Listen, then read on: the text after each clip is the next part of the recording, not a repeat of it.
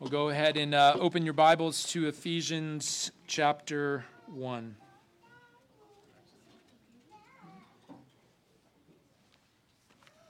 As we open our Bibles to Exodus, I remind you that we do not lay aside our Christian knowledge to enter into Israelite history, but we follow our Lord's example, who, beginning with Moses and with all the prophets, he explained to those disciples on the road to Emmaus all the things concerning himself in all the scriptures. Concluding with our confession that the infallible rule of interpretation of scripture is the scripture itself. And therefore, when there is a question about the true and full sense of any scripture, which is not manifold but one, it must be searched by other places than that speak more clearly, which recognizes that history is his story. And so we look to the author of all scripture to teach us what he intended to show forth. We also keep close the gracious commitment of the Lord to Abraham to provide a numerous people to fill a good land and this was a means unto a greater heavenly end, where Abraham's true descendants will populate a new heavens and a new earth through his promised offspring. And so we find ourselves in what's considered the prologue to the Exodus, this prologue to Israel's redemption out of the house of slavery in Egypt towards Sinai. This ultimately leads to the Lord making his home among the Israelites after making a covenant with them. And as we will eventually get there, and I'll just cast a, a small stone in that direction, we'll see that this dwelling among the Israelites is veiled. It's, it's incomplete in many ways because it's restricted. Not, they don't come freely to the Lord. And so it comes with anticipation. Exodus is anticipatory of a greater Exodus, a true Israel, a true dwelling of the Lord with his people. And so it's with great joy that we come to Exodus this morning and read of our Savior, Jesus Christ, and his redemption of his people out of darkness and into light. Follow along as I read for us Exodus chapter 1. I'll begin in verse 15 and I will read through chapter 2, verse 10. Then the king of Egypt spoke to the Hebrew midwives, one of whom was named Shiphrah, and the other was named Puah, of whom, oh, excuse me, and he said, When you are helping the Hebrew women to give birth and see them upon the birth stool, if it is a son, then you shall put him to death. But if it is a daughter, then she shall live. But the midwives feared God and did not do as the king of Egypt had commanded them, but let the boys live. So the king of Egypt called for the midwives and said to them, Why have you done this thing and let the boys live? The midwives said to Pharaoh, Because the Hebrew women are not as the Egyptian women, for they are vigorous and give birth before the midwife can get to them. So God was good to the midwives, and the people multiplied and became very mighty. Because the midwives feared God, he established households for them. Then Pharaoh commanded all his people, saying, Every son who is born you are to cast into the Nile, and every daughter you are to keep alive. Now a man from the house of Levi went and married a daughter of Levi. The woman conceived and bore a son, and when she saw that he was beautiful, she hid him for three months. But when she could hide him no longer, she got him a wicker basket and covered it over with tar and pitch. And then she put the child into it and set it among the reeds by the bank of the Nile. His sister stood at a distance to find out what would happen to him. The daughter of Pharaoh came down to bathe at the Nile with her maidens making walking alongside the Nile. And she saw the basket among the reeds and sent her maid and she brought it to her. When she opened it she saw the child and behold the boy was crying. And she had pity on him and said this is one of the Hebrews children. Then his sister said to the Pharaoh's daughter, Shall I go and call a nurse for you from the Hebrew women, that she may nurse the child for you? Pharaoh's daughter said to her, Go ahead.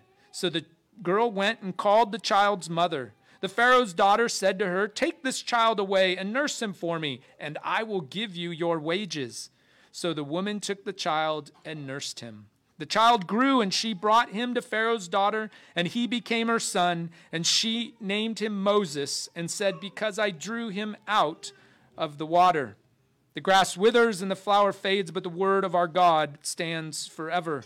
Let us go to him for help again this morning. O Lord, we give you praise for your word this morning, for it is a special revelation to us of yourself and specially of Christ our Lord and his redemption of his people. Open our hearts and our eyes to this truth this morning by your Spirit. And even further so, Lord, that we would not just be hearers of your word, but doers also. We ask these things in the name of Christ our Lord. Amen. Well, Something exciting this morning is that we get to talk about mothers. The Lord has a different calendar, I suppose. For today in Exodus is Mother's Day. And it is with great joy that we come and we read about such mothers as these midwives and Moses' mother and even Pharaoh's daughter who becomes an adoptive mother. But before we get there, it's, it seems that we should start with children. And when it comes to young children, I think the most common fear is fear of the dark. I never liked the dark as a child. And growing up in Frazier Park, it would get extra dark without the light of the city around us. It would get extra dark at night. And uh, we would often take time or we would often get invited to uh, stay in a small little, well, it wasn't that small, but in a playhouse in the backyard. The boy, I grew up with uh, two brothers and a sister, and, and we would go sleep in this playhouse. And often it was just me and my older brother at the time. My younger brother and sister were too young to do so. But we would sleep in this playhouse, exposed to the elements in the dark. And even as a sec, uh, third grade, fourth grade, fifth grade child. I didn't really like it that much, but there was enough boys around that you felt a little a little safe. My dad did not help my fear of the dark because one night he came and he started making some noises. And if you know Frazier Park, uh, there's bears, and so he sounded like a bear. And he shook that playhouse like a bear. And I'm not going to lie, I wanted my mother. He revealed himself to us with great laughter, and as I quickly concluded, I don't think bears laugh. Uh, I didn't join him in his humor. But it is something that is common to children. But what about us adults? We don't like the dark of night. We, don't, we may not be scared of the dark of night, but the darkness of, of the times, the darkness of trials, the darkness of sadness, all these things can often fear us, be fearful to us as adults. And we as children of God can often be afraid of the dark because the darkness of is our lack of knowledge of the future. We just don't know what's out there. Ligon Duncan says that the people of God, just like us today, uh, in speaking of the Israelites, don't always have a clue what God is doing in their lives. That, of course, is a key for us as we cope with God's providence. Because part of God's providence is to trust in Him when the lights are out. The people of God had to learn that in Exodus, as Job had to learn it, and as we have to learn it. And so we will see this morning just, just that in our passage that all along the history of redemption, God is displaying that He is the one who brings life from death, the one who defeats the darkness and can be trusted by faith. So, this morning, I want us to see that all along the history of redemption, God is displaying that He is the one who brings life from death. And so, He is the one who defeats the darkness and can be trusted by faith. We'll address this theme under three headings old patterns, ordinary conquerors, and outworking faith. So, old patterns, ordinary conquerors, and outworking faith. Old patterns are something that as we read our Bibles, we see that there are patterns of uh, themes that get repeated over and over again in Scripture. And one of the oldest patterns is that the struggle on earth is not merely one of flesh and blood. And even as we went through Ephesians, we learned that our struggle is not against flesh and blood, but against spiritual forces. And so, as we read Scripture, though it's not always addressed, it is there. It is underlying and undergirding the reality of the story. It's the story of the struggle between Satan to thwart the purposes of God, and God in his sovereignty to bring about blessing to his people, and indeed to the whole earth. We see this chiefly and beginning in Genesis 3, where the Lord, in cursing the serpent, says, I will put enmity between your seed and the seed of the woman. And that this is not related to our fear of snakes, but this is related to the seed, those in league with the evil one, those who take his influence, those who uh, even in, in some instances may take he may take possession of, but we find that it is a war between the seed of the serpent and the seed of the woman. And so this plays out in Exodus 1 before us this morning. And within that, as we see that the death, the, the uh, spiritual death that Adam and Eve bring about, out of that, the Lord produces life. And the means by that we know is, is the sacrifice that he makes of, of the animal to cover their skins as a symbolism that, that they must have a greater sacrifice in order to overcome this eternal death. But then in the next chapter, we find that out of that death, the Lord brings life, and Seth is born.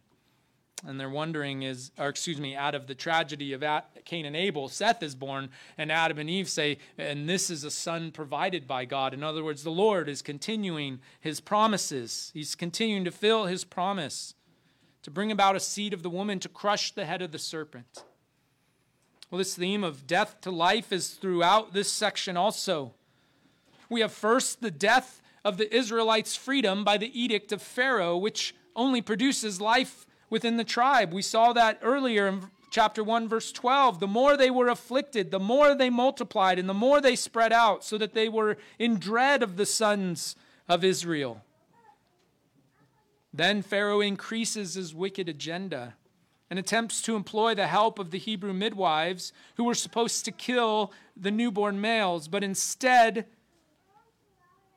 the midwives, fearing God, did not do as the king of Egypt had commanded, but let the boys live out of death into life. The midwives themselves are instructive. It's aptly observed that the midwives highlighted were probably chief midwives or senior midwives, which would have meant that they were older, barren women. And so we see that their dead wombs were brought to life by the Lord in verse 20. So God was good to the midwives, and the people multiplied and became very mighty. Because the midwives feared God, he established households for them. Their barren wombs, out of the death of their womb, now comes new life. And they increase by their own wombs, they increase the numbers of the Israelites. And finally, Moses himself was cast into the Nile, put at the mercy of the river as good as dead. His parents not having any stated plan for his well being. But out of, his tiny, out of his tiny water coffin, he lives, not only in his home, but then in a palace. As one theologian makes the connection that this ark, like Noah's, will become the vehicle through which God rescues the righteous from watery destruction, foils the plans of the wicked, and creates a new nation in the midst of the old. This theme of, of death to life is an old pattern in Scripture. We see it even fully in the evil one's plan to put Christ in the grave. See, the evil one is uh, cunning, but he's not very original.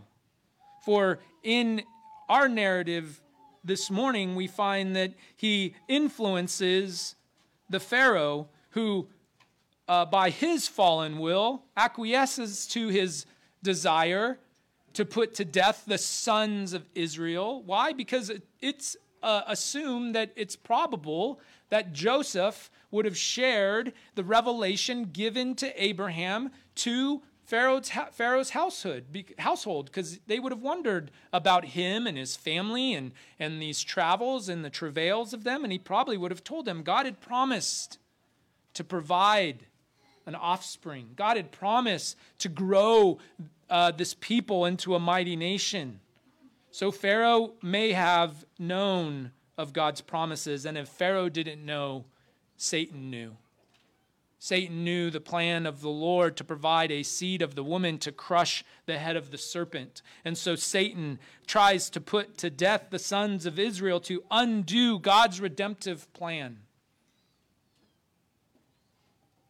We, saw, we see this repeated in the Gospels when Herod takes up Satan's mantle of genocide or infanticide and seeks to put to death every male child two years old and under, seeking to put to death the one by whom the redemption of the world would come. And having thwarted that plan, Satan continues his tirade and finally puts Christ in the grave, only to find that his endeavor to do so produces eternal life for God's people.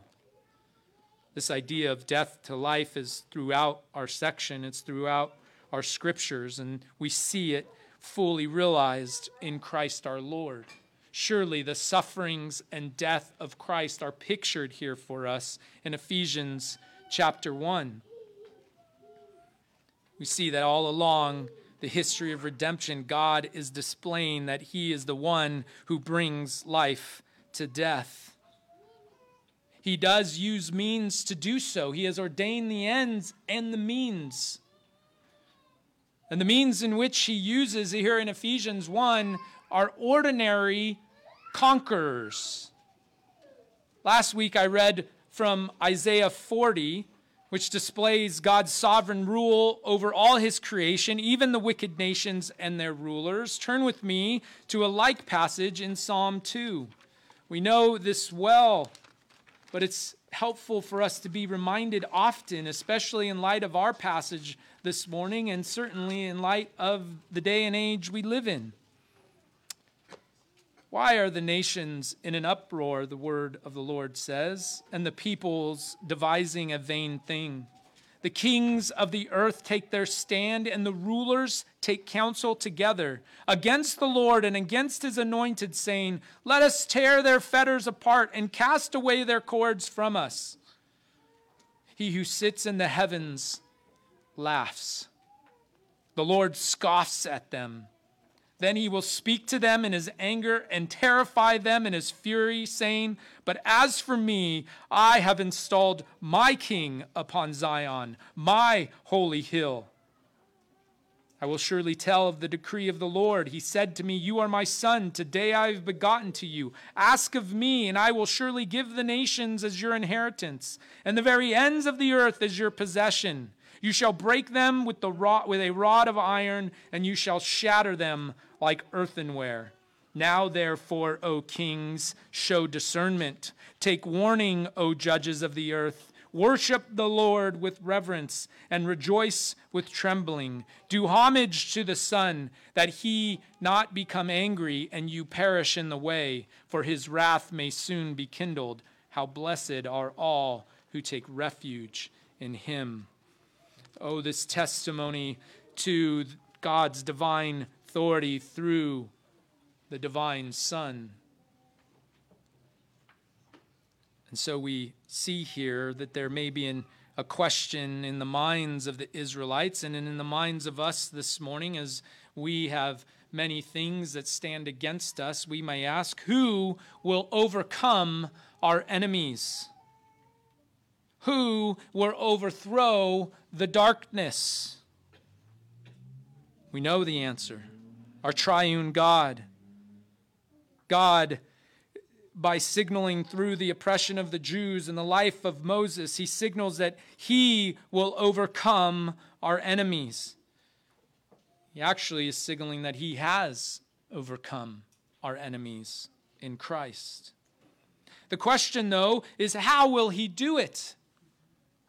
He's going to overcome, he has overcome our enemies in Christ. We can say, how did he do it? But in the minds of the Israelites, there may be a question of, we know we're going to be delivered. How is he going to deliver us from Pharaoh? The answer from our passage is, he will do it in an unexpected way. But he will do it in this way, in an unexpected way, though in an in ordinary or using ordinary conquerors. He does it through death.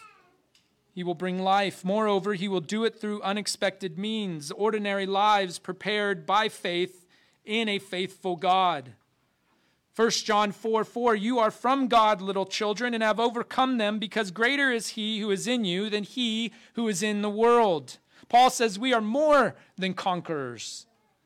Sometimes we think that means that we're charging out into the streets, we're overthrowing governments, we're, we're taking over towns, we're, we're installing politicians. That's not what happens in Exodus. It's not what happens in the Gospels. It's not what happens in the early church. So we can look to the midwives of Israel and see faithful followers who, up until the decree of Pharaoh, only intended to serve God in their station.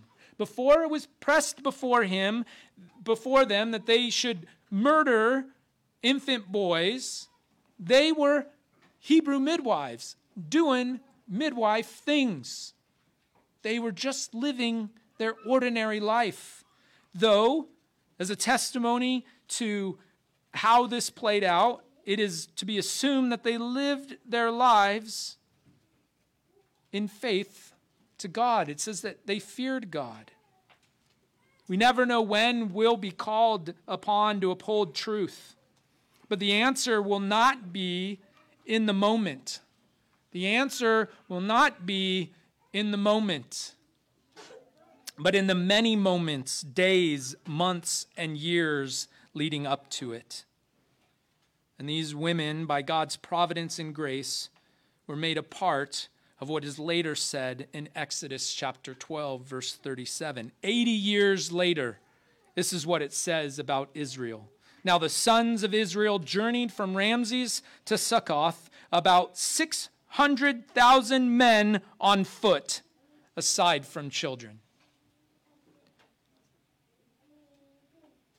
We don't understand the effects. We can't know in our finite brains what simple faithfulness God is going to use for his greater purposes and his glory. But here in the midwives and their faithful service to God as midwives, and then on a grand stage where they're summoned by Pharaoh, commanded by the highest ruler of the land and probably the known world that they should do something, they do not do it. God uses that. Not that he didn't intend for it or it was unexpected, but he meant to use these ordinary means to bring about 600,000 men on foot. Pharaoh intended to end those, that lineage in Exodus 1. We see it also in the ordinary love of Moses' parents who committed to keep their son in defiance to a powerful ruler. Roberts and Wilson say when Pharaoh is building cities, an Israelite woman is building a tiny, unimpressive little ark for a child to be thrown into the water. Yet this ark, like Noah's, will become the vehicle through which God rescues the righteous from watery destruction, foils the plans of the wicked, and creates a new nation in the midst of the old. Consider the ordinary love of Moses' parents. They look upon their son and they love him. And they do what parents ought to do. They, they seek the well being of their son, but they commit him to the Lord. And the Lord uses this uh, wonderful symbolism where he's put in an ark in the Nile, which for the Egyptians, they had uh, their own gods of the Nile. And so in other words, they put him potentially in harm's way of that God, and yet the Lord uses their ordinary love to do something extraordinary, to, to save Moses, to bring about the Exodus itself. These ordinary conquerors were not set up in an instant, they were set up in days and months and years of ordinary, faithful living. It's what the Lord says in Matthew chapter 6 that it's, it's enough. The troubles of today are enough. Let us be faithful with what the Lord has given us now, for we know not what the Lord will do 80 years from now. But we see that this, this working that these ordinary conquerors do comes not out of a place of their own established righteousness, for as we'll see, the midwives don't act completely upright or honest, but it comes out of faith. It comes as an outworking of faith. The midwives acted in the fear of God. Proverbs tells us that the fear of the Lord is the beginning of wisdom. Do you see their fear of the Lord provided them wisdom when Pharaoh asked them to do such a heinous thing?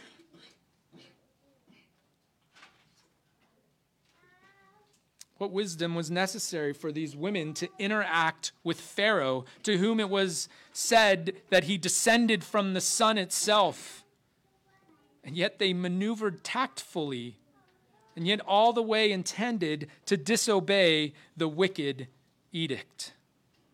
What wisdom they displayed, and we see that their wisdom was because they feared God, because they had reverence for God because they trusted Him and His promises. As I said, this doesn't necessarily ex- excuse their further actions. I tend to agree with Calvin that whatever is opposed to the nature of God is sinful, and on this ground, all dissimulation, whether in word or deed, is condemned. Wherefore, both points must be admitted that the two women lied and since lying is displeasing to God, that they sinned. For as in estimating the conduct of saints, we should be just and humane interpreters. In other words, as we look upon these women, we shouldn't look at them with disdain and so, tis, tis, kit, tis, they should not have lied. No, we can, with just and humane uh, look about it and, and have compassion about, about their status and their place, and know that Scripture doesn't commend them for their falsehood. It commends them for their faith, for their fear of God. But just in the same way that we are to be just and humane interpreters, Calvin says, so also superstitious zeal must be avoided in covering their faults, since this would often infringe on the direct authority of Scripture.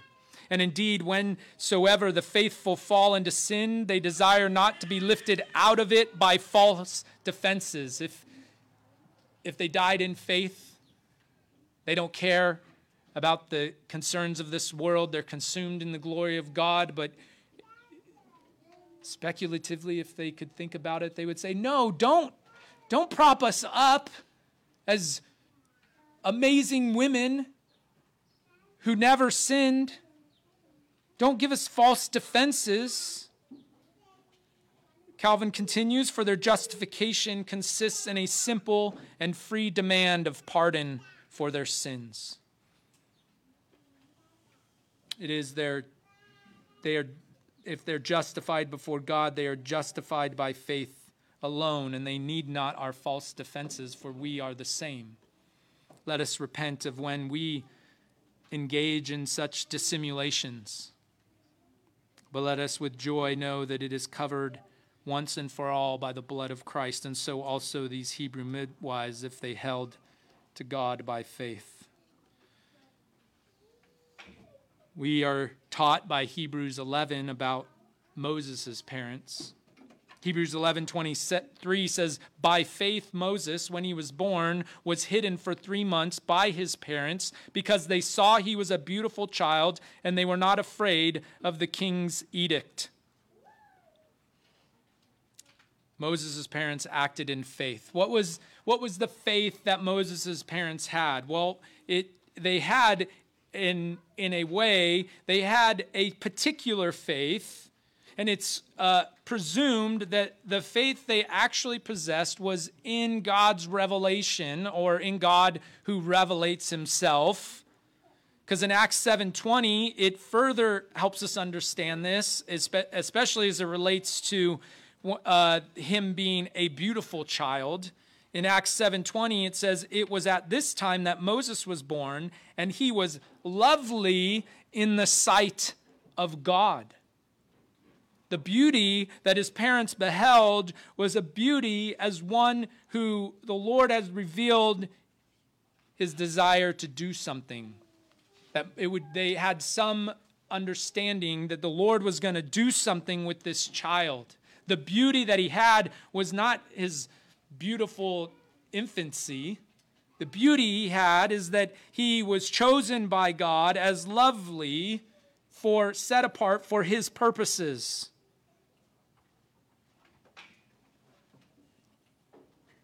So we see that the outworking of Moses' parents was one of faith. They set Moses about in the river by faith. They committed him to Pharaoh's household by faith. He was only three years old. I have 12 year olds that I don't like out of my house.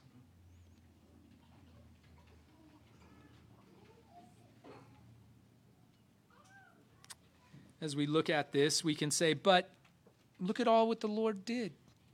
Look at the Exodus. Look at the redemption of Christ. Oh, what a beauty it is for us to be able to look back from our perspective and see history playing out, but let us not overlook the hand of God within it and the moments that made up that history.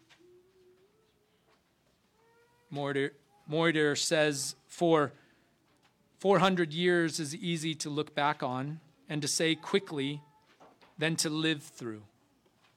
Nevertheless, the Lord had promised, I will go down to Egypt with you, and I will surely bring you back again.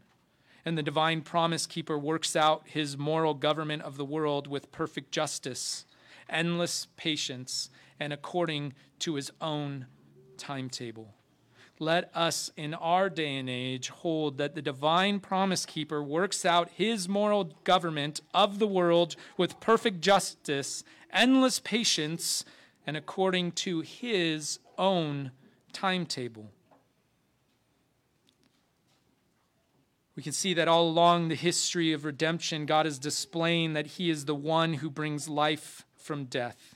He is the one who defeats the darkness through the means of ordinary conquerors and can be trusted by faith so that we may work